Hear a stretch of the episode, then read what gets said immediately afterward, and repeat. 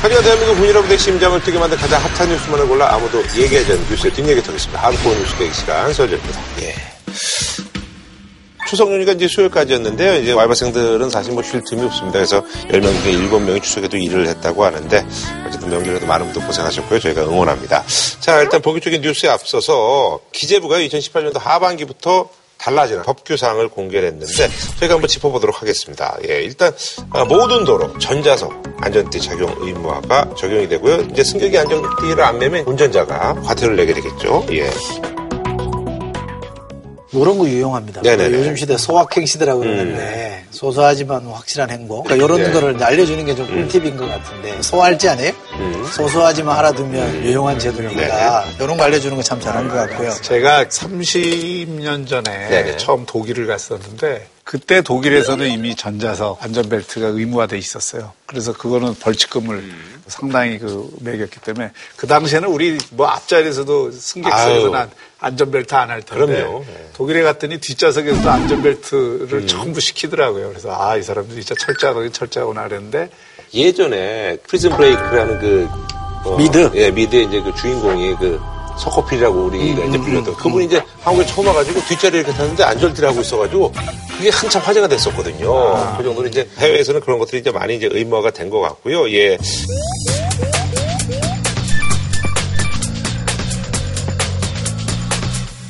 실제로 이 안전벨트를 뒷좌석에서 하느냐 안 하느냐가 안전사고에서 네. 그럼요. 엄청나게 중요합니다. 예. 또 통계가 여기 하나 예, 있습니다. 예, 보니까 이 뒷좌석 승차자가 안전띠 착용 시에는 본인 사망 위험이 15%에서 32% 네네. 감소하고요.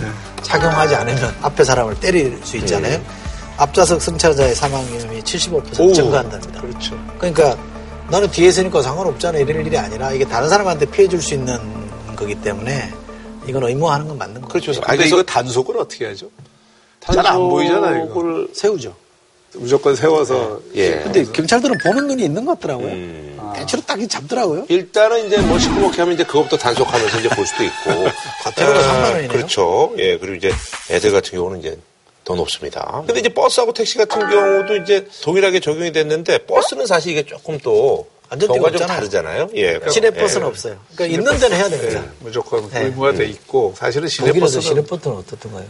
근데 시내버스는 근데 이제 승하차가 승하차가 워낙 이제 뭐 빈번하게 이루어지니까. 아니 뿐만 아니라 이서 있는 분들도 계시잖아요. 네. 일부는. 그게 시내버스는 과속하면 안 돼. 네, 그러니까요. 자, 그리고 이제 그동안 이제 자전거 타는 분들이 워낙 이제 많다 보니 또 음주하시는 분들에 의해서 또 사고도 많이 발생을 했고 그래서 자전거 음주운전자인데 이제 범칙금이 이제 부과가 됩니다. 야, 근데 이 자전거 교통사고가 엄청나네요. 어, 그럼요. 어 굉장히 많죠. 이게 사고가 2016년 기준으로 15,000건이 넘네요. 음. 그 사망자가 261명, 오. 부상이 16,000명이 네네. 넘으니까 음. 이게 사고가 빈번하다는 얘기인데 제가 지난 주말에도 차를 피하려고 자전거가 피하다가 사람을 음. 치게 되는 이 사건을 제가 봤거든요. 직접 음. 어, 목격을 했는데 이런 사건들이 엄청나게 많이 나요. 음. 우리나라 지금 자전거 도로가 돼 있다고는 하지만은 제대로 안 돼 있고 음. 그리고 자전거 도로가 보호가 잘 안 되고 그러니까 이게 에, 자전거 수는 엄청나게 지금 많아지고 있는데 거기에 따른 인프라는 제대로 구축이 안 돼 있는 거죠. 덴마크가 이게 자전거 도로가 잘 돼 있잖아요. 덴마크 제가 가봤는데 뭣도 모르고 거기 열정거리니까 엄청 뭐라 그러더라고요. 지나가는 사람들이. 어허. 그냥 과속으로 달리는 아하. 사고 나니까. 음. 거기는 아예 들어가면 안 된다라고 어. 확실하게 얘기를 해주더라고요. 음. 그러니까 우리도 그래야 돼요. 그러니까 이게 자전거 도로로 지금 차들이나 이런 게막 들어와서 다니니까 이거에 대한 규제부터 저는 아, 좀 예, 먼저 예. 하고 될 필요가 있고 자전거 음주운전도 문제가 되죠. 왜냐하면 요즘 자전거들은 성능이 좋고 네네. 속도가 속도가 빨라서 네네. 자전거 타고 이 음주운전하는 것도 안 되는데 이번에 0.05% 이상의 혈중 알코올 음. 농도로 걸리게 되면 3만 원. 음주운전 같은 경우는 이때부터 이제 저기가 되는 거죠. 직접 범칙. 10만 원 음. 네, 범칙금이 부과되죠. 자, 그리고 이제 뭐 하반기 좀 생활의 편리함을 이제 저희가 느낄 수 있는 제도가 있는데요.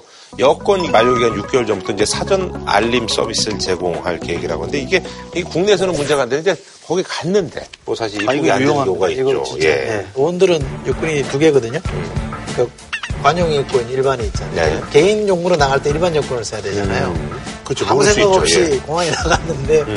안 되는 육개월, 거예요. 육개월. 음. 그건 뭐, 그걸 어떻게 그렇죠. 뭐, 빼가지고 예. 그냥 돌아가야 돼요. 이건 아주 유용한 것 같아요. 뭐 많은 분들이 좀 만족해 하시는 그런 뭐 네. 예, 변화가 아닐까 하는 그런 생각이 듭니다.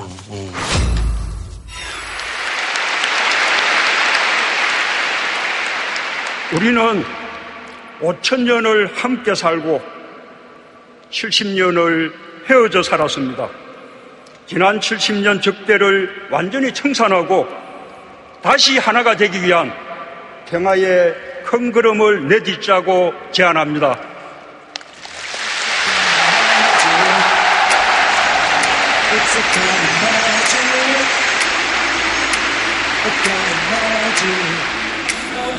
One dream, one soul, one prize, one goal, one golden glance of what should be.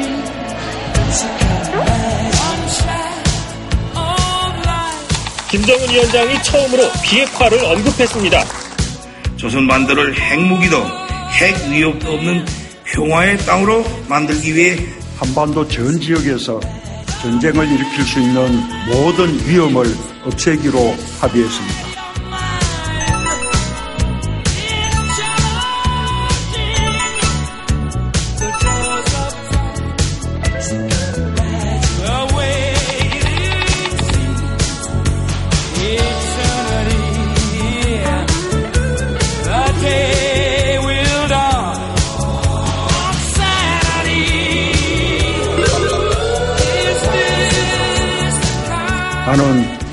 김정은 위원장에게 서울 방문을 요청했고 김 위원장은 가까운 시일 안에 가까운 시일 안에 서울을 서울을, 서울을 방문할 것을 했습니다. 약속했습니다.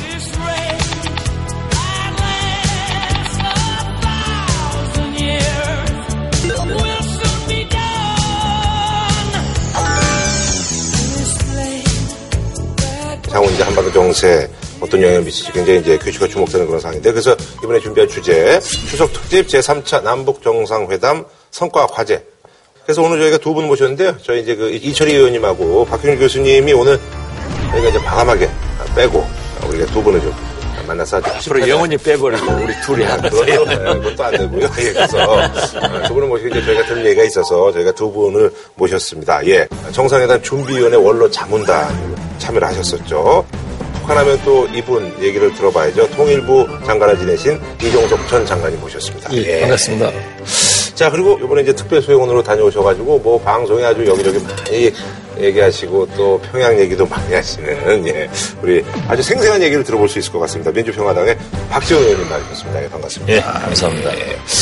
저희가 이제 그 연휴 다음날 이제 만나서 이렇게 이제 아침에 이제 녹화를 하고 있는데, 제가 이제 연휴 때 뭐 어디 다녀오셨어? 이렇게 여쭤봤더니 아주 뭐 스케일이 대단하시던데요? 예, 평양, 백두산, 서울 찍고 아. 목포 돌아서 아하. 어제 대전 연충을 아. 그리고 오늘 JTBC에 이야, 아주 정말. 웬만하면 좀 이렇게 출연도 이제 고살만도 하신데, 진짜. 아우, 하여튼 뭐 아직도 이제 못한 얘기들이 많으신 거죠? 전혀 출연 고사할 의사가 없습니다. 아니 근데 이제 저희가 이제 항상 이렇게 저 좌우 균형을 잡아서 이제 어떤 사안에서 얘기를 하는데 오늘 저 이제 박형주 교수님이 없으니까 그래서 이제 시각이 좀 한쪽으로 좀 치우친 거 아니에요? 근데 완전히 치우신 그런 시각 아니에요? 이제 제가 그럼 좀 우쪽을 담당해야 될 것 같은데 예, 예, 예. 익숙지 않아가지고 어떻게 보겠습니다. 아니 근데 저기 지금 뭐 공개하지 않은 얘기 같은 것도 있나요? 뭐 이제 소소한 얘기들 뭐 많은 분들이 또 이제 뭐 여러 가지가 예. 있습니다만은 네네.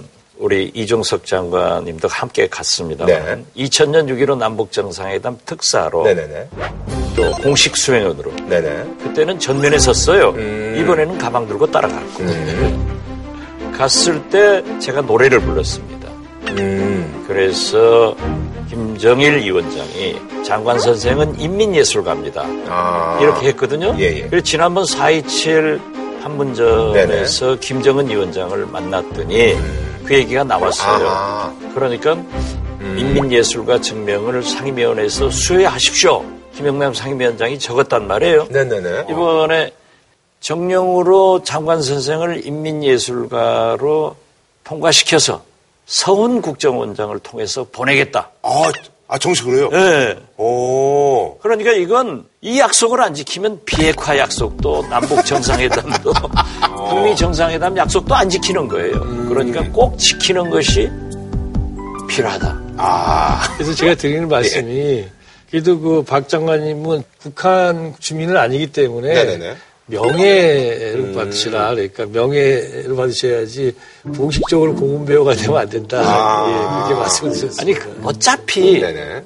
정권 창출 못하고 교체되면은 저는 국가보안법으로 잡혀갈 사람이니까 그냥 나는 주는 대로 받겠어요.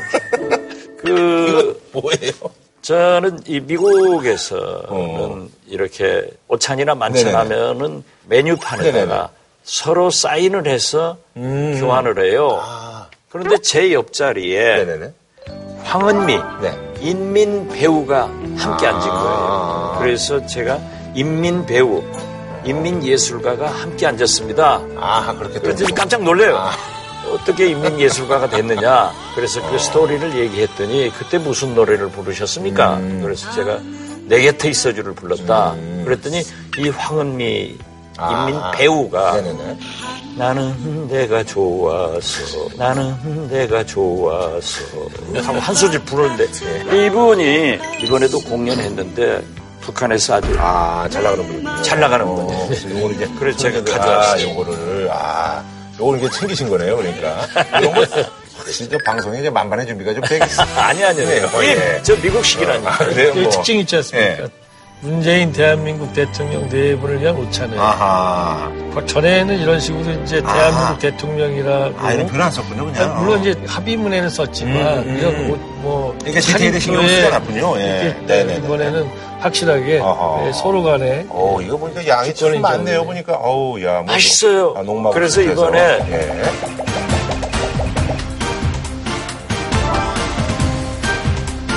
북한 가서 소신껏 살만 쪄가지고 알겠습니다. 예. 요걸 좀 간단하게 좀 여쭤보는데, 요번에 이제 그 많은 뭐 사실 이제 가스코드 동안 왔다 갔다 했는데, 특히 이제 그 힙합이라는 장르의 특성상, 사실 이제 직구한 거에 대해서 많은 분들이 좀 놀래더라고요. 그 공연장의 어떤 분위기, 직구가 공연할 때 어땠었는지 좀.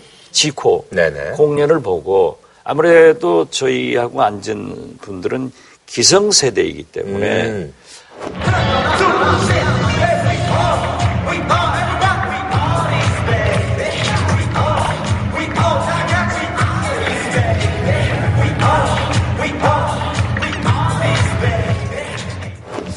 알아듣지도 못하는 노래를 어떻게 저렇게 네네. 하나 아, 아. 이렇게 혼자 푸념을 하더라고요. 음. 그래서 제가 옆에서 그랬어요. 나도 못 알아듣는 예, 저도 뭐 마찬가지입니다. 가사가 있어야지 또 저도. 예. 예.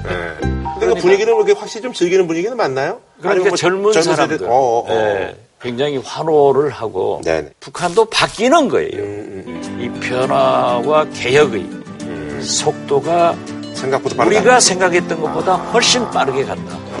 자, 일단은 그 요번에 이거 사실 이제 동선은 없었던 걸로 알고 있는데 갑자기 그 백두산 동반이 예. 얘기가 돼가지고 화제가 돼서 그 이게 사실 그래서 이제 그 사진으로 봤을 때도 울림이 좀 굉장히 컸습니다. 근데 어, 향후에 백두산 관광 사업의 어떤 그 북한 측을 좀 도와주기 위한 그런 또 행보이기도 하다라고 이제 생각을 하신다고 하는데 예. 뭐 그런 측면도 있을 겁니다. 그런데 북한이 지난 1차 남북 정상회담 같은 경우에는 정말 그 금수산 기념궁전, 음. 즉 김일성 주석의 시신이 안치된 네네. 곳에 김대중 대통령께서 가셔야 된다는 얘기 때문에 박전 장관님도 그때 고생을 많이 하셨잖아요. 음. 죽었죠.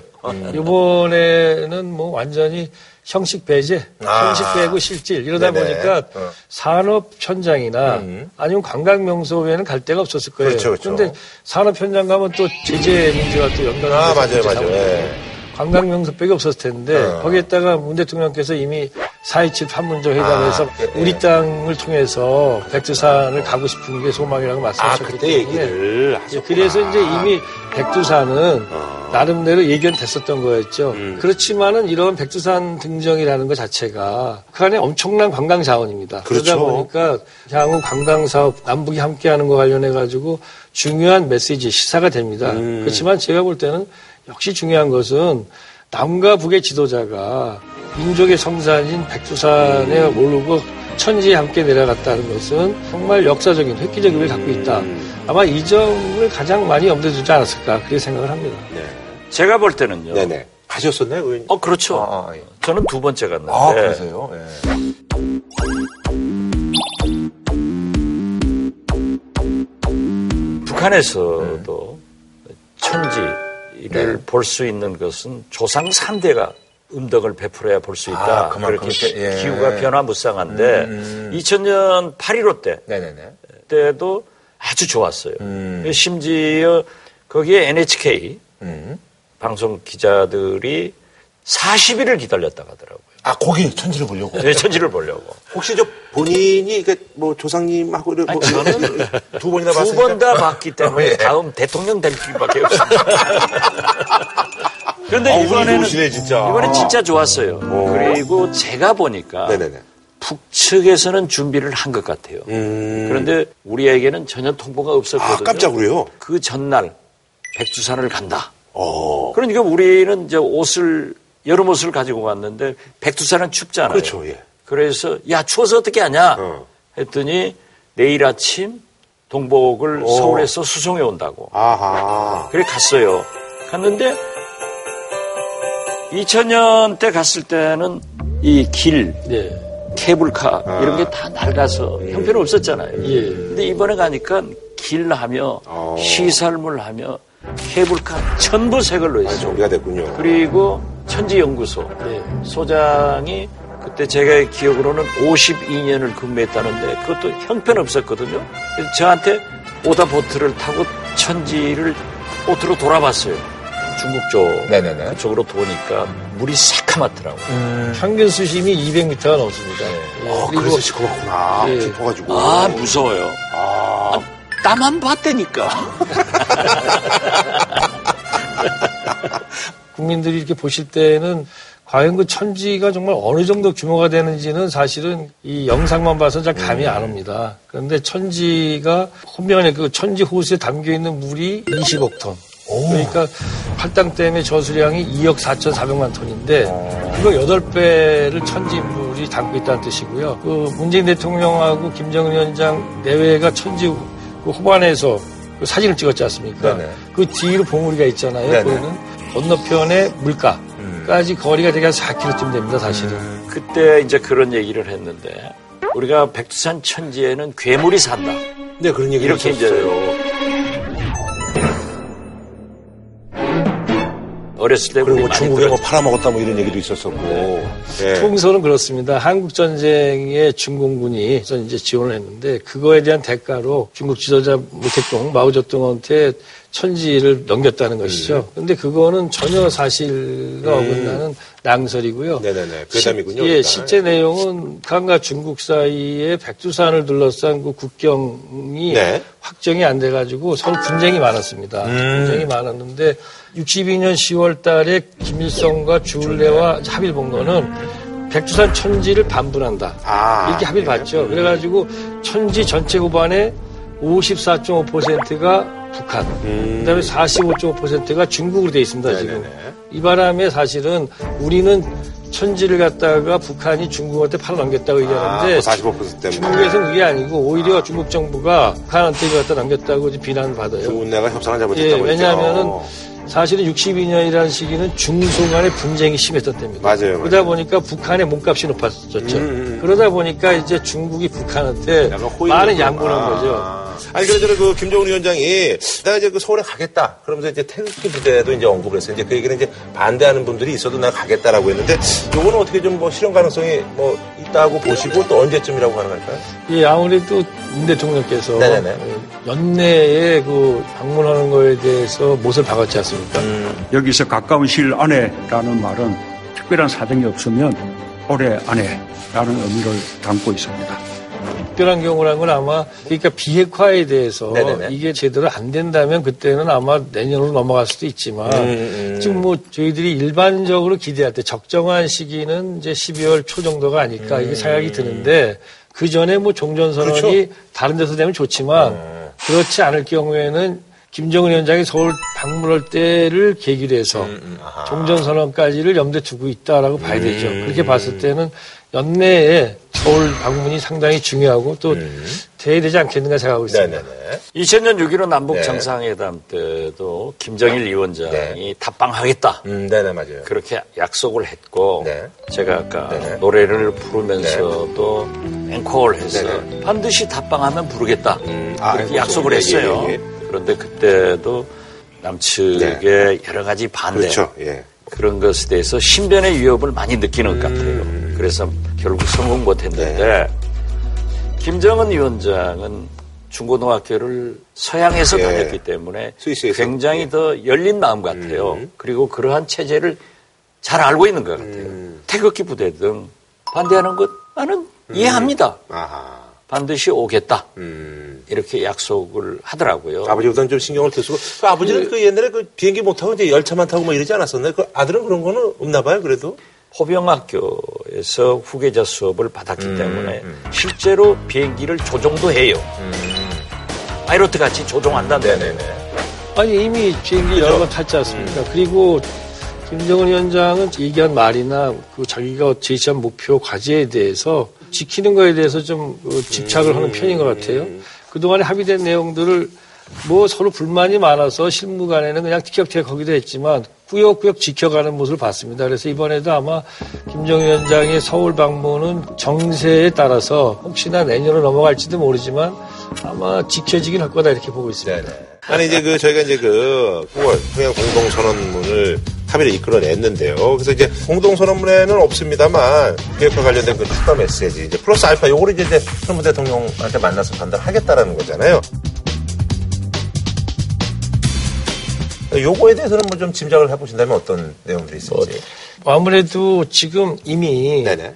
영변의 그 핵시설을 영구적으로 폐기한다는 얘기, 동창리의 엔진 시험장과 미사일 발사대를 유관국 그 전문가들의 참관하에 영구 폐기한다. 이런 내용들은 그동안에 그런 식으로 구체적으로 비핵화의 하나하나의 단계 방법은 나온 적이 없었죠. 그러다 보니까 이미 북한으로서는 비핵화 조치를 진전시킨 겁니다. 근데 거기에 플러스 알파가 있다고 했지 않습니까? 네네네.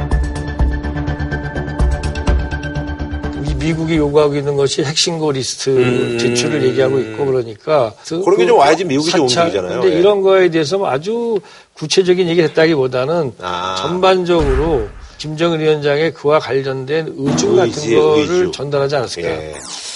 저는 남북 정상회담은 대성공이고 음. 미국이 움직인다. 여기까지가 문재인 대통령께서 하실 일이지. 음. 북한 핵 문제는 북미 간의 문제. 네네네. 그런데 우리 국민들은 특히 일부 야당에서는 문재인 대통령에게 왜 비핵화 리스트를 안 받아왔느냐, 음. 일정표를 안 받아왔느냐 하는데 그건 아니에요. 음. 문재인 대통령이 그렇게 해버리면 트럼프가 화냅니다. 음. 트럼프 대통령은 자기가 해야 되는 거예요. 네네네. 그래서 저는 대성공을 야. 했고 특히 능라도 5일 체육관에서 거기에서 문재인 대통령이 나와 김정은 위원장은 한반도 비핵화를 위해서 완전히 합의했습니다.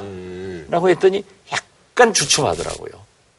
그래서 나는 속이 탔어요. 그랬더니 우리와 같은 박수와 함성이 또 쏟아져 나온 것은 처음으로 북한 인민들 앞에서 비핵화를 언급했고 공인받았다.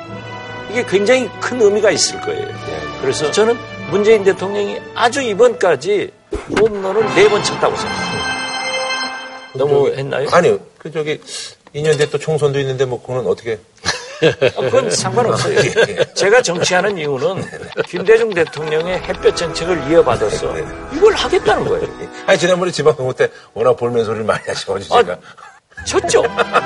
선거는 지면은 승복하면 되는 거예요. 예, 예. 승자에게 성공하도록 협력하는 그렇죠. 뭐 이런 거에 그게 있어서 더 이제 큰 여야는 뭐 이제. 뭐 사실 따로 없다라는 그런 말씀이신 것 같은데 근데 사실 이제 서해 완충구역 설정을 두고 이거 너무 많이 양보한 거 아니냐. 그래서 이제 땅과 하늘, 바다에서 어떤 경우에도 무력을 쓰지 않기로 했고 우리 군과 민간인까지 위협했던 해안포의 포문을 폐쇄하기로 했습니다.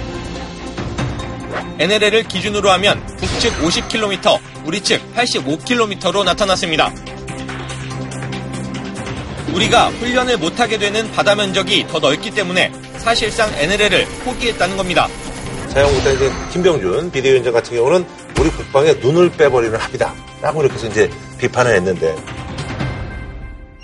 키로수도 이렇게 쓱 보면은 뉴스 같은 데 이렇게 지도들이 나오잖아요. 근데 이런 거기 거는- 눈이 없잖아요. 눈은, 네, 눈은 엄청. 예, 예. 이종석 장관이나 전화 원로가 아닌데 원로 자문회의 의원이란 말이에요. 아니, 뭘, 저 의원님 원로, 지금 제가 원로가 아니, 아니죠. 그렇게 자꾸 나이 들었다가- 전화가 이렇게 같이 저. 제가 나이 들었다가 하면 다음 총선에 지장이 있어요. 아니 그런데 예. 이 문제에 대해서 이종석 장관이 청와대에서 대통령께 설명을 하시더라고요. 이런 생각을 해보셔야 될 것 같습니다. 현재 북한 쪽의 황해도 초도에서 우리 쪽의 덕적도 일대까지는 포사격 훈련도 하지 않고 해안포에 대해서도 음. 네네네. 포문을 갖다 열어놓으면 안 되고 이런 걸 합의하지 않았습니까? 네, 이번에요. 예. 근데 우리 같은 경우는 그 구역에 있는 거는 서해 오도 섬과 덕적도 이런 것만 있죠. 해상이니까. 네, 해상이죠. 예. 근데 북한 같은 경우는 사실은 광범한 황해남도 일대에 그러네요. 육지가 다 포함되는데요. 예, 예, 그 육지 일대에 해안포가 쭉 돼 있잖아요. 아하. 우리 같은 경우는 해안포가 있어도 섬 몇개 섬에만- 있는 거잖아요. 아하. 그러다 보니까 얼핏 보기에는 어 우리가 왜더 그러니까요. 우리 85 훈련 금지 50 기억이 더 내려왔다고 어. 얘기하지만 사실은 우리가 훨씬 더 유리하게 돼 있는 거죠. 우리 섬들 몇 개가 북한의 그 황해남도의 그 광활한 지역의 해안포에서 노출돼 있기 때문에 얼마나 위험했어요. 근데 음. 네네. 거꾸로 얘기하면 북한 같은 경우는 우리 서해 오고도에 있는 섬들이 자기네들의 황해남도 지역을 바로 코앞에 두고 있는 거잖아요. 그래서 서로 위험이라는 거는 우리가 느끼는 거 못지않게 북한도 그걸 더 느낄 수 있는 거죠. 저도 아는 게 있어요. 우리는 해안선이 100km, 북한은 270km 음, 네네네. 입니다. 그 270km에서 있는 그게 안 된다는 거니까 우리가 그 면에서는 더 그렇죠, 그렇죠. 유리한 거예요. 네. 그다음에 여기서 우리가 훈련을 하지 말자는 거 아닙니까? 네네네. 상대방을 향해서 포신을 갖다가 겨누지 말자는 거기 때문에 그 자체가 우리가 무슨 방어를 기울려거나 이런 거는 좀 다른 것이죠. 일반적으로 나라를 지키는 것, 국가 안보라는 것이 한편으로는 국가 방위 능력을 갖다가 계속 강화시키고 완벽하게 만들어 가지만 또 한편으로는 상대와 나 사이의 군사적 충돌로 인해서 전쟁이 일어날 수 있는 가능성들을 갖다 계속적으로 감소시켜 가는 것. 이게 바로 안보의 또 다른 축입니다. 다시 말하면 국가 안보라는 것은 국방력의 강화와 안보 환경의 개선이라는 거가 두개 수레바퀴처럼 굴러가야 되는데 지금 전쟁의 위험성을 줄이자는데 이걸 가지고 문제시 삼으면 그 우리는 영원히 국방력 증가 이외에는 다른 건 못하는 겁니다. 그런데 일부 보수층에서 지적하는 게 네. 장사장포를 얘기합니다. 음. 이걸 우리가 감시할 능력을 상실하지 않느냐. 네네네네. 20에서 40km짜리 완충지대가 생겨 감시 범위가 40에서 50km인 우리 정찰기가 북한 장사 정포를 못 보게 됐다는 지적입니다. 장사장포는 수도권 그렇죠. 까지 시설적인 날아오는 거예요. 예. 그런데 우리 군 당국의 얘기에 의하면은 무인기로 대개 지금까지는 정찰을 해왔는데 훨씬 고도의 것에서 다 정찰할 수 있으니까 아무 문제 없다. 네네네. 이런 거예요. 김병준 위원장 말씀하신 건 아마 그 공중에서 훈련 구역을 갖다가 제한했지 않습니까? 그러다 보니까 그러면 우리가 어떻게 북한을 감시하느냐. 음. 사실은 그거는 상대방도 마찬가지잖아요. 상대방도 다 똑같은 규제 정역을 받는데 문제는 우리가 북한보다 감시 전력이 훨씬 더 우월하지 않습니까? 네네. 왜냐하면 이건 기술과 과학과 그리고 또 돈이 있어야 되는 거니까. 그러다 보니까 오히려 양쪽의 훈련이 규제됐을 때 국민들이 그렇게 불안해하실 게 없다. 네. 아마 불안하다면 북한이 더 불안하지 않겠는가. 김병준 위원장은 노무현 대통령의 정책 실장이었습니다. 네네네. 그때는 옳고 지금은 틀리다. 이렇게 얘기할 수 있어요. 그렇지만은 그 내용을 적시한다고 하면은 그분이 잘못 판단하고 있다. 네네. 그래서 지지도가 안 올라간다. 나는 그렇게 봐요. 그리고 지금 보십시오. 이번 4.27 판문점 선언도 네네. 국회에 비준 동의하면서 4천억 원의 부수 예산이 왔단 말이에요. 네. 그러니까 야당에서 또 퍼주기다. 음. 김대중, 노무현, 문재인 이 세 대통령은 경제도 어렵고 서민 살기가 이렇게 어려운데 또 몇 조를 퍼주게 하느냐 이 프레임에 갇힌 거예요. 그런데 사실 이 합의는 네. 제재도 안 걸리고 돈도 안 들고 어로도 작업도 할 수 있기 때문에 퍼주기도 않고 돈을 버는 아주 좋은 합이라고 그래서 이제 생각해요. 대성곡이라고 아까도 이제 말씀하신 것처럼. 예. 예. 근데 지금 미국이 가지고 있는 생각은 뭐냐면 북한에서 굶어 죽게 생긴 사람들이 그러면 사람들이 폭동이 일어날지도 모르고 이런 식의 생각 갖고 있단 말이죠. 근데 사실은 그게 아니고 그러니까 김정은 위원장은 하루 세 끼 먹는 게 지금 걱정되는 게 아니라 중국 못지않은 고도 성장을 해서 자기 나라를 경제 부국으로 만들겠다는 쉽게 말하면 자기가 살아왔던 생존의 판 자체를 달리 보고 있다는 거죠. 세계 정보 시장을 미국이 독점하고 있어요. 음. 그러니까 미국의 발표를 모든 세계 언론들이 보도를 하고 우리나라 정보 시장도 국정원이 장악하고 있단 말이에요. 그렇기 때문에 우리 정부의 발표대로 하면은 과거 정부 북한은 어제 망했든지 최소한 내일은 망해야 됩니다. 그런데 더 발전하고 있어요. 장마당에 나오는 공산품이 2년 전만 하더라도 90%가 중국 국산이었는데 지금은 다 북한산이에요. 그만큼 발전하고 있어요. 여기에 다시 경제 발전을 가속화시켜야겠다 하는 거니까 1차 정상회담 할 때도 김정일 위원장이 경제인들에게 가장 배려를 하더라고요. 그런데 이번에 평양회담에서도 김정은 위원장은 물론 모든 고위급 간부들이 이재용 부회장을 문재인 대통령 부통령 이재용 이렇게 대접을 하더라고요. 엄청나게. 원하고 있는 거예요. 그래서 김영철 부장이 이재용 부회장을 데리고 김정은 위원장한테 뭐라고 하더라고요. 내가 바로 옆자리에 있었는데. 아니, 저한테 악수를 할 때는 그런 존경과 애정이 부족했는데 엄청나더라고요. 그만큼 경제 발전에 네, 네. 엄청난 신경을 쓰고 있구나.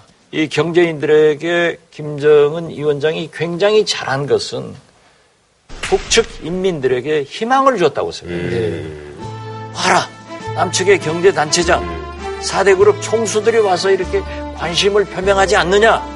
이 선전 효과도 노렸을 거다. 이번에 사실은 이 경제 문제 관련해서 서해 경제 공동특구, 그 다음에 동해 관광 공동특구가 있습니다. 이 공동이라는 말이 중요합니다. 이 말은 뭐냐면은 북한 쪽에 경제 특구를 만든다는 얘기가 아니고 강령군이라고 이 연평도 맞은편에 있는 그 접촉 지역에 이미 그 경제 개발을 만들어놨는데요. 거기랑 우리 쪽에 예를 들어 김포나 강화도나 이쪽하고 연결이 되는 그런 경제 공동 특구를 만든다는 거죠. 그리고 동해 쪽에는 원산, 갈마, 즉 명사심리 일대부터 금강산, 그리고 남쪽에 설악산, 강릉까지 이어지는 관광 특구를 만들자는 거죠. 이거는 남과 북이 서로 정말 어떻게 경제적으로 공동 이익이 되는지, 윈윈하는지를 실제로 보여주는 시범적인 지역으로서 아주 큰 의미 같습니다. 그러니까 문재인 대통령의 한반도 신경제 지도 이게 굉장히 큰 의미를 가지고 있는 거예요. 목포에서 기차 연결, 부산에서 연결.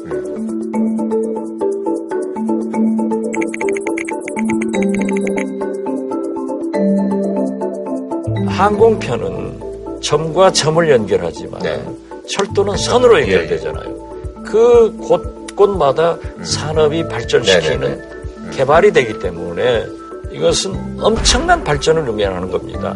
그래서 시진핑 중국의 일대일로 같은 효과를 볼 수 있고 그런데 저는 그렇게 생각합니다. 북한에 우리 경제가 있고 평화가 경제다. 그래서 경제는 무너져도 살릴 수 있지만 남북 관계, 북미 관계는 무너지면 다 죽는다. 죽기를 원해요, 살기를 원해요. 뭐 같은 마음입니다. 그렇죠. 저희가 이제 그 녹화할 때는 이제 지금 한미 정상회담이 있었는데 한미 정상회담이 열렸습니다. 문재인 정부 이후에 다섯 번째입니다. 문재인 대통령은 북한의 비핵화 의지를 적극 설명했습니다. 이제 북한의 핵 포기는 북한 내부에서도 여덟 수 없을 만큼 공식화되었습니다. 트럼프 대통령도 조만간 만남이 성사된다고 공개했습니다. what happens, but we will be having a second summit in the not too distant future. 백악관이 회담을 내놓은 공식 발표를 보면 대북 제재는 비핵화의 마지막 순간까지 계속한다.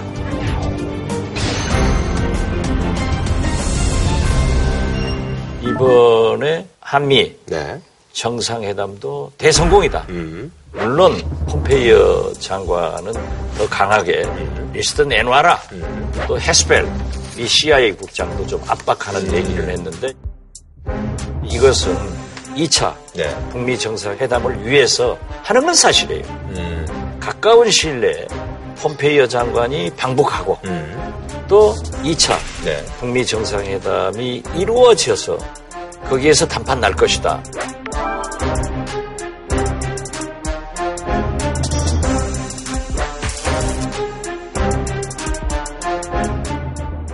제 생각에는 그 북미 정상회담이 이루어지고 또 종전선언이 가능해진다면 종전선언 하나가 문제가 아니라 비핵화가 진전된다는 걸 의미하는 거 아닙니까? 그런 점에서 뭐 조금 더 지켜봐야 되지만 현재까지 현재까지 성공적이다. 예, 성공적이다 이렇게 저는 보고 있습니다. 제가 북한에 가서도 얘기했어요. 과거 같으면은 비핵화 얘기만 나오면 책상 치고 나갔는데 이번에는 자연스럽게 받아들이고요. 제가 그 얘기도 했어요. 김정은 위원장과 트럼프 대통령은 달리는 호랑이 등에 탔다. 네네. 이번에 합의 못 되면 떨어져서 죽는다. 그럼 과거에 같으면 최고의 존엄이 떨어져 죽는다 하면 이건 추방되고 난리가 날 거예요. 이번에는 자연스럽게 받아들여요. 그래서 저는 이제 트럼프 대통령이 김정은 위원장의 요구를 좀 베풀어야 된다. 김정은 위원장은 다섯 가지를 주었어요. 그렇지만 트럼프 대통령은 한미 군사훈련만 중단해놨단 말이에요. 그러니까 이제는 김정은 위원장은 핵 리스트 사찰 용의를 확실하게 트럼프 대통령에게 약속하고 트럼프 대통령은 경제제재 완화와 종전선언에 대한 언질이 돼야 된다. 아니, 저, 저기 마지막으로요. 유엔 총회 이제 과정 자체를 이제 순탄하게 보시는 거죠. Rocket Man is on a suicide mission for himself. I would like to thank Chairman Kim for his courage and for the steps he has taken. 작년 트럼프 발언 직전 자리를 막차고 나간 북한의 유엔 주재 대사는 올해는 진지하게 트럼프의 이야기를 경청했습니다.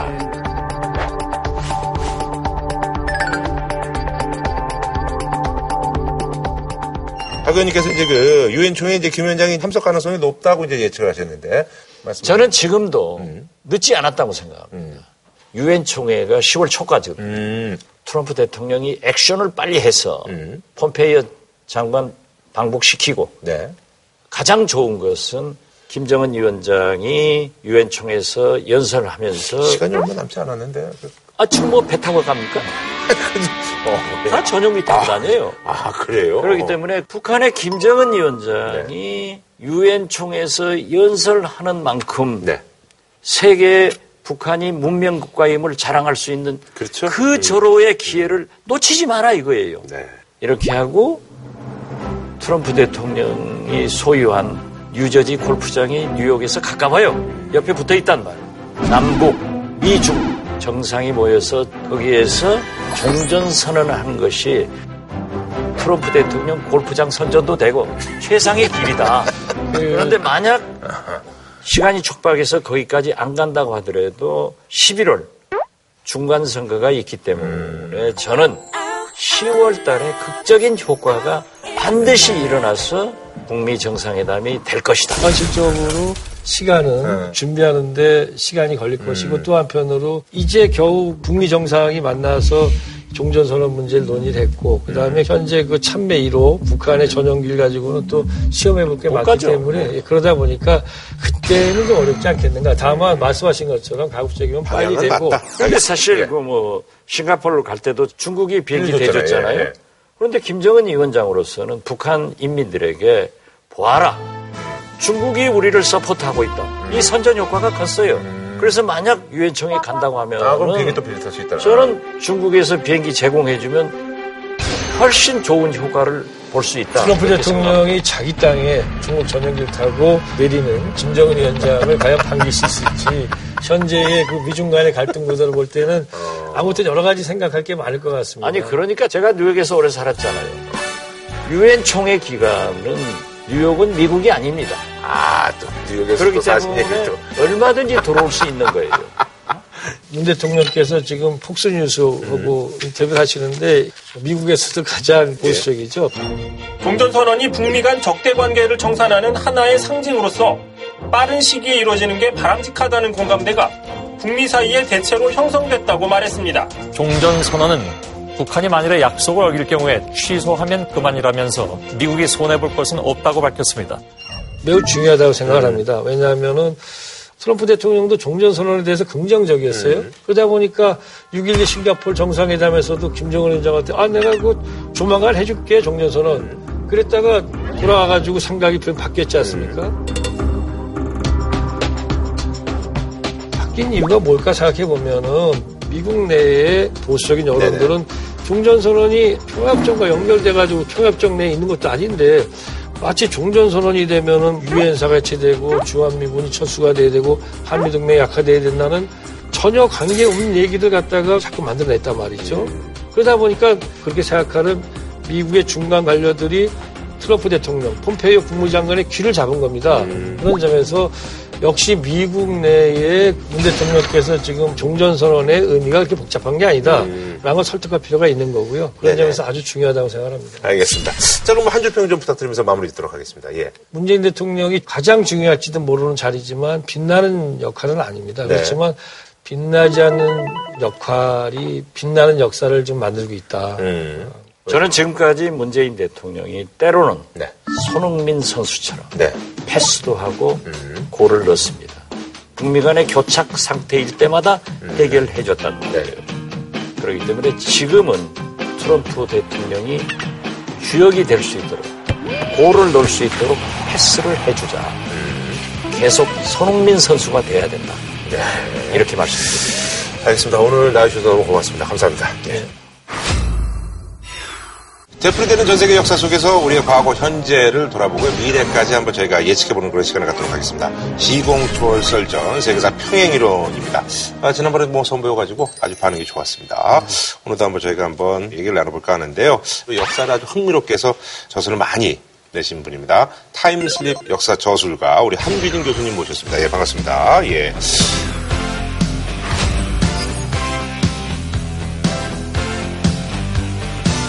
자, 그리고요, 이분은 뭐, 언어 천재, 또 그리고 베스트셀러 작가로도 유명한 우리 조승연 작가님 모셨습니다. 예. 반갑습니다.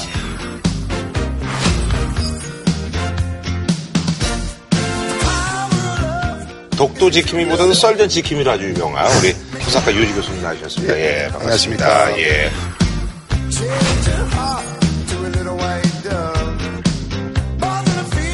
시공초월 썰전 세계사 평행 이론. 오늘 주제는요, 무역 전쟁인데요. 미국과 중국 두 강대국 간 무역 전쟁의 총성이 울렸습니다.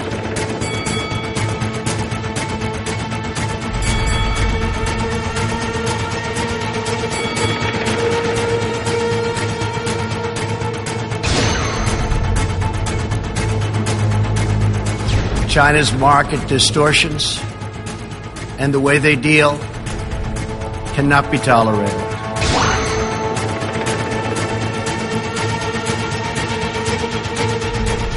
사실 미국이 이제 중국 길들이기다라는 그 시각이 예, 지배적인데 어떻게 예측하세요? 저는 이게 여러 가지가 겹쳤고 아마 정치적 원인도 있을 음, 것이다. 그렇죠, 그렇죠. 예. 그렇죠. 중국을 눌러주려고 음. 중국은 눌리지 않으려고 하는 면도 있는데 음. 어떻게 보면 기술 경쟁에서 좀 앞서가려는 그런 게 있는 것도 아닌가. 음. 그 5G 기술이라고 미래 산업을 이제 거머쥘 수 있는 기술이다. 네네네.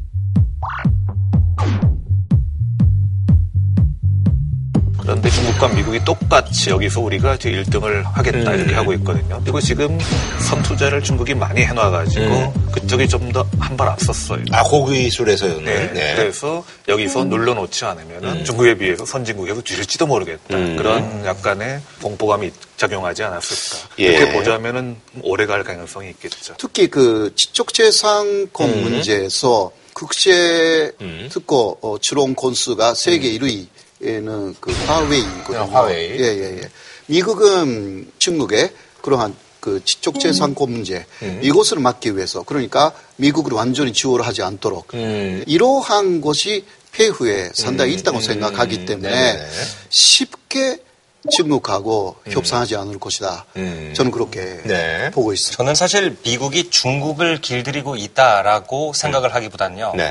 트럼프가 소위 말하는 Chimerica 엘리트라는 것을 길들이고 있다라고 생각을 합니다. 그러니까 2006년부터 많이 사용된 단어인데. Chimerica, 그러니까 음. China America 합쳐졌다는 거죠.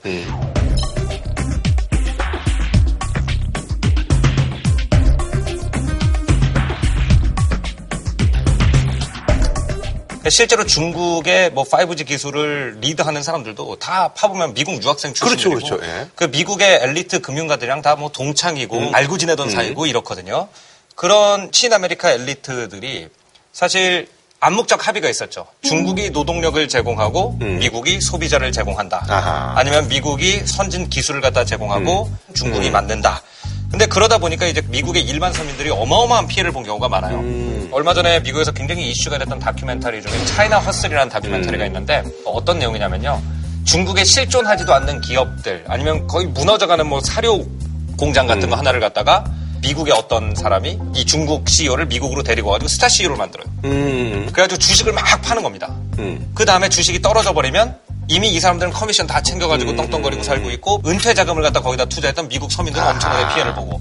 그러니까 이런 것 때문에 미국이 중국이랑 너무 많이 사업을 하는 거에 대해서 반감을 가진 미국 서민들이 아하. 굉장히 많은데 이 층에서 트럼프 지지자들이 많이 나온단 말이에요. 그러니까 제가 볼 때는 이것을 갖다가 꼭 중국이 떠올라서 미국이 중국을 잡는다라기보다는 음. 이런 여러 가지 역사적 폐해 때문에 생긴 중국에 대한 반감을 음, 트럼프가 이제 정치적으로 뭐 사용하고 있다. 요인 중에 하나다라고 이제 보시는군요. 저도 뭐 지금 말씀하신 것에 많이 동감을 하는 부분이 좀 있습니다. 미국 내에 중국에 대한 반감을 갖고 있는 백인들이 굉장히 많은 거죠. 네네네. 네, 그러니까 중간 선거라든가 네네네. 어, 그리고 그 다음 대통령 음. 선거에 대해서 트럼프가 하나의 작전으로서 정치적으로 이용하는 음. 그런 부분들이 더 없지 않아 있다라고 그렇게 보고 있습니다.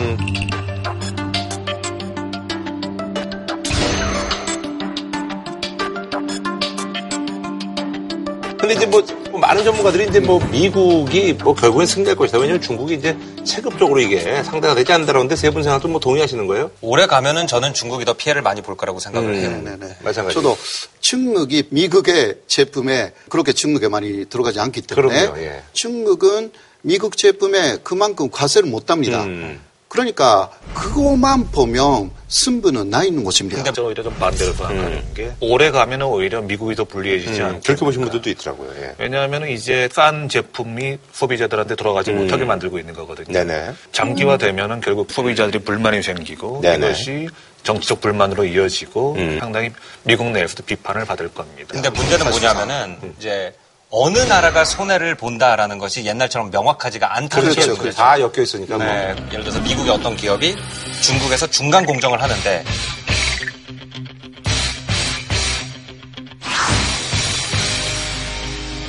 그 원자재를 중국으로 가지고 들어가기도 힘들고 그걸 가지고 나와서 음, 미국 맞아요. 가져오기도 힘들다. 그래서 미국 주가가 떨어진다 그러면 미국하고 중국하고 누가 손해를 봤다, 누가 이긴다, 진다라고 하는 게 참 무색한 그런 네네. 시대 같아요. 그래서 이제 사실 역사 속 얘기를 한번 짚어봐야 될 것 같은데. 기원전 8세기쯤에 아시리아의 티글라트 필라세르 3세. 뭐 이름이 꽤 깁니다. 근데 3세까지 갔네요. 음. 네. 그 사람이 이제 향료무역에서 좀 우위를 차지하기 위해서 아하. 팔레스타인의 가자를 공격합니다. 아. 이것이 아마 기록된 중에서 무역 때문에 전쟁이 일어나 최초의 케이스가 아닌가. 음. 가자는 뭐 그때부터 순환이 네, 그때부터 많이, 참 예. 힘들었던 때인 것 같습니다. 트럼프도 이제 뭐 이제 보호무역을 지금 하고 있는 거잖아요. 근데 네. 사실 이제 보호무역이냐 이게 자유무역이냐라는 것들이 논쟁이 될 수밖에 없는 건데 뭐 과거 이제 영국에도 뭐 이런 사례가 좀 있었죠. 1700년대 이제 영국에 토리당이랑 휘그당이라고 이제 두개 당이 있는데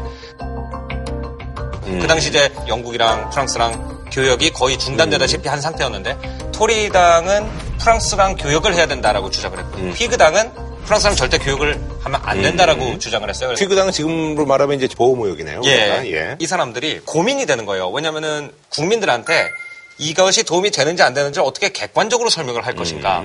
그때 뭐 영국이 막 뉴튼의 시대기도 하고 네네. 한참 막 과학적으로 뭔가를 증명하는 거, 수치로 뭔가를 증명하는 걸 막 좋아하던 시대여서 네네네. 그때 이제 양쪽에서 두 명의 회계사를 고용합니다. 음. 그래가지고 처음으로 국가 전체 무역이 흑자인지 적자인지를 계산하는 어허. 경상수지라는 걸 처음으로 계산을 해요. 아하. 근데 이게 어떤 통계라든지 집계하는 방식이라든지 그렇죠, 이런 거에 그렇죠. 따라서 다르게 나오니까 토리당에서 집계를 하면은 프랑스랑 무역을 하면 이익이 되는 것처럼 나오고 음. 위그당에서 집계를 하면은 손해가 되는 것처럼 나오는 거예요. 지금도 사실 이제 미국의 애플사 같은 경우에는 중국이랑 무역하면 우리가 이익이다라고 그러고 음. 트럼프는 이게 미국에 심각한 손해를 낸다고 해서 서로 막 페이크 뉴스라고 서로 그러면서 막 통계를 던지는데 통계를 갖다가 정치적 무기로 이용하는 정서가 사실은 무역 전쟁을 둘러싼 1700년대 영국의 어, 정치 에서 나왔다는 거죠. 아, 그러니까 얼마 전에도 뭐 이제 통계청장 뭐 바뀐 거에 대해서도 여야가 어떤 시각이 좀 다른 것처럼 통계라는 게 또 정치에 이제 종속될 그런 여지가 좀 있다라는 그런 예. 말씀이신 것 같은데요. 지금이야 중국이 타겟입니다만 사실 그 얘기는 이제 계속 이제 묵묵히 듣고 있는데 옛날 생각이 좀 많이 나실 거예요. 예, 사실 옛날에는 옛날에 사실 그렇죠. 이제 일본이 정말 미국은 예, 그렇죠. 예, 예. 어렸을 때 이제 그 뉴스 보면은 뭐 레이건부터 해가지고 해서 뭐 일본 저 자동차 너무 많이 판다고 해가지고 예, 막 예. 그거 갖고 매일 뭐 문제 삼고 막 이랬던 그런 기억이 나는데 그렇습니다. 그때 대만병을 보면은 그런 게 있었죠. 2차 세계 대전 때 맞아요. 진주관 습격할 때 맞아요. 일장 기단 비행기들이 자동차들을 계속 떨어뜨리는 아, 역사적으로 보면 네, 역사적으로요. 1965년부터 이게 미국 하고 일본의 무역 수지가 역전이 아, 됩니다. 예, 네. 그때부터 미국이 적자가 되는 거죠. 음. 그 이후 그래서 자동차, 초르강, 뭐 소고기, 전자제품 뭐 이런 거. 예, 예, 전자 제품 그런 것을 갖다가 일본을 쭉 압박하기 시작했어요. 일본은 기본적으로 미국이 말하는 규제라든가 다 받아들입니다. 왜냐하면 그렇게 하지 않으면 아무래도 그 안보 문제가 아주 큰 문제였기 때문에 그러니까 전쟁까지는 사실상 하지 않았다는 거죠.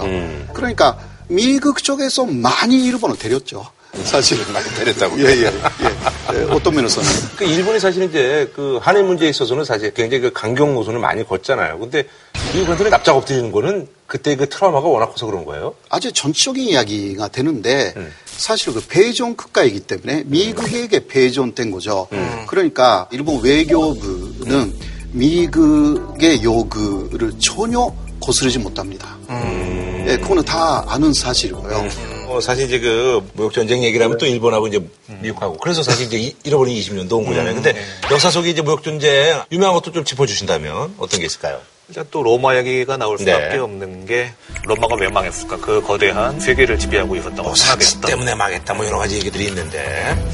그 사치하고 좀 연관이 되는데 네네. 무역 전쟁 때문에 망했다 뭐 그런 오. 말도 있어요. 예. 향료하고 그다음에 이제 비단이 문제가 되는데 둘다 이제 없어도 되는 거죠, 솔직히 살아가는데. 그렇죠. 사치품이죠, 이제 그런 예. 것들이. 그 당시 이제 로마의 부가 발전하면서 사람들이 기본적으로 사교화하고 살려면은 향료를 내놓지 않으면 안 된다. 음식에다가 향료를 잔뜩 쳐가지고 거의 음. 먹을 수도 없을 만큼 잔뜩 쳐가지고 난 이만큼 부유한 사람이야. 과시하지 않으면 안 된다. 일종의 수액이죠, 그러니까. 네, 예. 그리고 비단을 그냥 몸에 그냥 줄줄 감아가지고 예. 이렇게 다니지 않으면 안 된다. 그게 너무 컸던 거죠. 음. 향료 같은 건 주로 인도에서 들어오고 비단은 중국에서 들어오는데 이것을 은으로 지불하는데 음. 이거는 뭐 아무 데서나 막 나오는 게 아니거든요. 그렇죠. 예. 정복 사업도 이젠 거의 다 끝난 상황이니까 새롭게 족쳐가지고 뭐 끌어들일 수도 없는 음. 거고 계속 은은 중국하고 인도도 빠져나가는데 들어오는 거는 사치품들 그 음. 자체로 무슨 건설적이지 않은 것들 그렇죠. 로마 정부에서도 이걸 상당히 심각하게 생각해가지고 몇 번이나 사치 금지령을 내려요. 음. 향료 수입 금지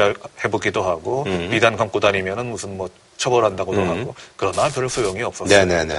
그러다 보니까 한쪽으로 이렇게 경제적으로 파탄이 생기고 음. 또 한쪽으로 국민들의 도덕성이 해이해집니다. 아. 로마라는 나라가 처음에 성립할 때는 그리스 같은 동방을 굉장히 비웃었어요. 음. 쟤네들은 왜 저렇게 사치의 향락에 음. 빠져 있느냐. 그러면서 우리는 조금만 먹고 수위만 건질 수 있는 그런 옷만 입고 그러면서 수박하게 살아가는 게 우리의 정신이고 그것이 네. 로마다. 음. 그런 식으로 했었는데 나중에 가가지고는 그런 것이 완전 씻은 듯이 없어진 음. 거죠. 사실 그, 그 로마의 신 중에 그 멀큐리라는 음. 신이 있지 않습니까? 근데 멀큐리라는 신이 굉장히 재밌는 신인데요. 음. 이 신이 전쟁의 신이기도 하고, 그 다음에 용병들의 신이기도 음. 하고, 상인의 신이기도 하고, 그 다음에 정부의 신이기도 하잖아요.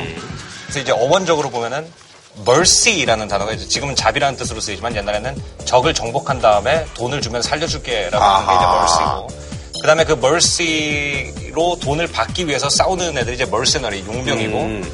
그다음에 멀찬트도 같은 어원인 거 보면 옛날에는 무역하고 전쟁이라는 것이 그 신이 하나라는 건 그 당시 사람들한테 한 가지 개념이라는 뜻인데 네네. 사실 17세기, 18세기가 그런 멀칸틸리즘이라고 그러죠. 그 중상주의.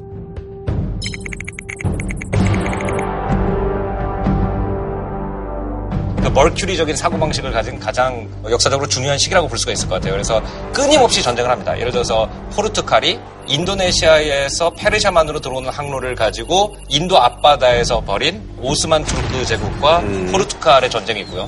그 다음에 네덜란드 애들이 그 포르투갈이 마카오에서 싱가포르 돌아가는 쪽에 항로를 뺏기 위해서 또 그 마카오 앞바다에서 전쟁을 하고 그 다음에 이제 우리한테 가장 잘 알려진 거는 이제 영국이 청나라의 아편을 팔려고 그러다가 청나라에서 아편을 규제하려고 그러니까 자유무역의 정신에 어긋난다라고 하면서 이제 관동 앞바다를 갖다가 쑥대밭을 만들어 버리는 그 아편 전쟁이 있고. 그래서 사실은 지금 우리는 경제는 경제권, 정치는 정치권 이렇게 생각을 하지만 17세기, 18세기, 19세기에는 무역이 곧 정치였고 정치가 곧 무역이던 시대가 굉장히 오래됐다. 근데 지금도 사실 이제 촉할만 안 들었지? 사실 거의 전쟁 수준 아니에요. 예. 20세기 가장 참혹했던 전쟁이라 하면은 아마 이제 2차 대전이겠죠. 네네. 어떻게 보면 이제 2차 세계 대전도 무역 전쟁으로 시작이 됐다 그런 기억도 볼 수 있는 음. 거예요. 왜냐하면 저게 1차 대전이 끝난 다음에 독일이 패전국이 돼가지고 영토를 많이 뺏겼지 않습니까?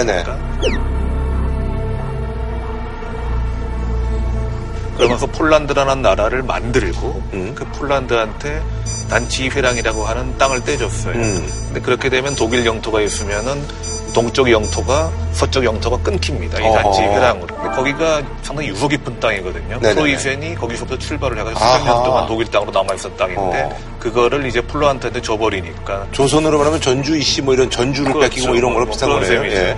그러니까 독일 사람들은 화가 부글부글 나죠. 아. 하지만 그렇다고 폴란드랑 군사 전쟁을 할 수는 없는 음. 거잖아요. 그래서 무역 전쟁을 합니다. 음. 폴란드가 그때 가까이 있다 보니까 한 70% 이상의 수출품을 다 독일한테 팔아요. 아하. 거기다가 관세를 어마어마하게 때려버리는 아. 거죠.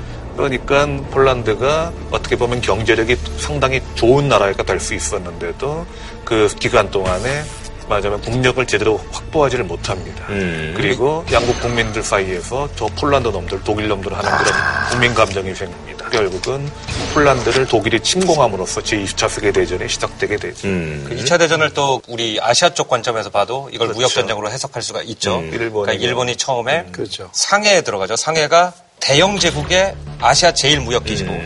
그다음에 이제 홍콩 들어가고 싱가포르를 들어갔다는 건 아시아에서 상해에서 출발해서 홍콩과 싱가포르를 찍고 수에즈 운하를 통해 가지고 유럽으로 흘러가던 불을 음. 거꾸로 돌려 가지고 싱가포르와 홍콩하고 상해를 찍고 조선을 거쳐서 일본으로 들어가게 하겠다. 음. 부가 움직이는 방향을 갖다가 아시아 쪽 방향으로 거꾸로 돌리겠다라는 아하. 이제 야욕으로 또 해석할 수가 있겠죠. 음. 어, 근데 이제 뭐 그런 또 이제 미중 간의 어떤 무역 전쟁이 사실은 이제 한국에게는 그렇게 나쁘지 않을 것이다. 한국에게는 그렇게 나쁘지 않을 것이다. 아, 그런 이야기가 조금 있기는 하는데요. 근데 저는 그렇게 보지는 않거든요. 음. 어, 그런 시각은, 그, 예를 들면, 중국하고 미국이 그렇게 무역 전쟁을 하면, 오히려 한국 제품이, 에, 그, 많이 팔리기 시작하는 것이 아닌가. 막 쉽게 말하면 그런 생각이라고 할 수가 있죠. 네, 그러나 저는 오히려 반대로 생각하고 있는 어. 것입니다. 6월 이후에 세계적인 그 주가 거는요. 네. 독일이라든가 예, 뭐 유럽 나라들은 많이 그 중국하고 같이 그 가려고 하지 않습니까? 경제적으로 다 마이너스입니다. 음, 주가가. 예, 예. 주가가 독일은 마이너스 9%, 대만도 마이너스 5%. 그렇게 보시는군요. 예, 예. 그러나 미국하고 그 사이가 좋은, 그러니까 미국을 지지하는 그런 나라들은 다 3%, 2%다 플러스입니다. 네네네. 음. 근데 일본은 지금 0%입니다. 아하. 올라갔다 내려갔다 올라갔다 내려갔다. 근데 이것은 일본은 미국 쪽하고 그리고 중국 쪽에 약간 중간적인 위치에 있어가지고 어느 정도 그거 반영하고 있어요. 그러니까 아직은 모르겠지만 현재 상황에서는 중국 쪽에 있는 나라들이 약간 좀 불리하게 보이는 부분이 있어서 그 한국도 마이너스 5% 지금. 근데 저도 좀 장기적으로는 좀 좋지 않을 것이라고 네네. 보는 것이 말씀하신 대로 기본적으로 우리는 수출로 먹고 사는 나라인데 이것이 확장돼 가지고 지금 EU도 어떻게 보면 이런 미중 간 무역 전쟁에 끼어들지도 모른다는 지금 관측이 좀 나오거든요. 네네. 그래서 글로벌 무역 전쟁이 된다면 우리는 큰 타격을 입을 수도 있다. 또한 이 과정에서 결국은 중국 쪽에서 수출품이 좀 막히다 보니까 동남아 쪽이 지금 많이 활성화되고 음. 있어요. 동남아도 우리의 새로운 경쟁자로 떠오르는 계기가 되는 게 아닐까. 예. 먼저 그런 이야기는 일본이 하고 있었습니다. 미중 무역 전쟁으로 일본이 오브지를 할 것이다. 그러나 요새 트럼프가 일본에 대해서도 하겠다고 그렇게 지금 사실상 나오고 네네. 있기 때문에 네. 그 상황이 바뀌어버렸습니다. 그러니까 2017년 미국의 대일 무역 적자가 689억 달러 아, 만만치 지난해 않아요. 6월까지만 해도요. 그러니까 상반기도 무역 적자가 353억 달러. 그러니까 이게 또 가면 700억을 넘어가네요. 올해는 넘어가요. 예, 작년보다는 더 예, 예. 커지네요. 그러니까 트럼프가 아베 신조에게 굉장히 많이 요구하고 있어요. 지금 월스트리트 저널에 기자하고 음. 음. 예, 통화를 해가지고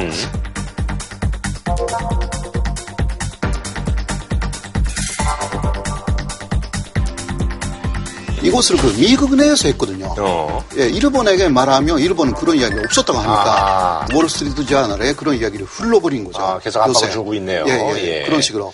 현재까지는 표면적으로는 아주 의호 관계로 음. 지내왔어요. 그러나 트럼프는 사실 비즈니스맨이었기 때문에 네. 일본을 굉장히 중요했다라는 이야기도 많이 나와 있습니다. 음. 아하. 옛날부터. 옛날부터. 옛날부터. 예. 아니 근데 사실 이제 미국이 사실 옛날에 일본 하면 이제 자동차. 아, 이거는 무역 전쟁의 어떤 그 스타트를 끊었는데 사실 미국이 이제 그런 사례가 꽤 있잖아요. 품목 으로. 예, 이제 네. 유명한 그 무역 전쟁의 두 가지 예가 음. 치킨 전쟁이라고 불리는 게 있고 바나나 전쟁이라고 불리는 게 있는데 둘 다 상대는 유럽이었고요. 음. 어, 이제 치킨 전쟁은 62년에 벌어진 건데 이제 독일에서 실질적으로 이제 미국산 닭고기를 더 이상 안 먹겠다라고 음. 한 거죠. 그래서 이제 두 나라 사이에 이 치킨 때문에 감정이 굉장히 악화돼서 뭐 한때는 미국에서 너네 계속 그런 식으로 나가면 우리 독일이 분단 국가였기 때문에 음. 네네. 우리 나토군을 어, 독일 전선에서 철수하겠다. 음. 막 이런 얘기를 할 정도로 감정이 악화된 적도 있고요. 그 다음에 바나나 전쟁은 이제 남미의 큰 바나나 농가들이 미국 자본이 굉장히 많습니다. 음. 근데 이제 유럽 같은 경우에는 옛날에 자기네가 식민지로 다스리던 아프리카 국가 중에서 네네. 바나나 수출이 굉장히 중요한 역할을 하는 경우가 많아요. 음. 그래서 이제 EU는 이제 그 당시 이시였겠죠. 네. 우리한테서 독립한 식민지한테 말하자면은 특혜를 줘서 그 나라들이 좀잘 살게 살겠다. 만들어야 된다. 음, 음, 예, 그랬더니 이제 미국의 농장주들이 그럼 우리는 어떻게 되냐 해가지고 또 난리가 난 적이 있죠. 그래서 사실은 무역 전쟁이 뭐 지금처럼 큰 뭐 기술력이라든지 뭐 중국이 진짜 미국한테 도전을 할 정도 파워로 크고 있어서 나는 경우도 있지만 사실은 굉장히 사소한 어떤 문제로 시작해가지고 그냥 정치적인 난국이 되는 경우도 상당히 있다는 거죠. 네네. 조금 말씀을 드리고 싶은 건 역사적으로 우리는 어떻게 보면 근대 무역을 시작한 것이 1876년에 강화도 네. 조약인데 그때 이미 위정 척사적인 말하자면 보호무역주 그렇죠. 나온 네. 거죠. 그래서 최익형 같은 경우 상소에서 음. 저 서양 오랑캐들은 우리한테 사치품을 팔고 우리는 필수품을 내주니 이것은 음. 나라가 망할 것이므로 절대 들여서는 안 된다. 네. 고 얘기했었고 그다음에 일제강점기 때 뭐 국산품 애용운동 음. 주장을 했었고요. 또 이제 1989년 우루과이 라운드에 쌀개방이 나오니까 음. 맞아요. 뭐 신토부리에이가 나왔어요. 예, 노래도 나오고 뭐, 예. 네. 그다음에 또 이제 한미 FTA 발표했지.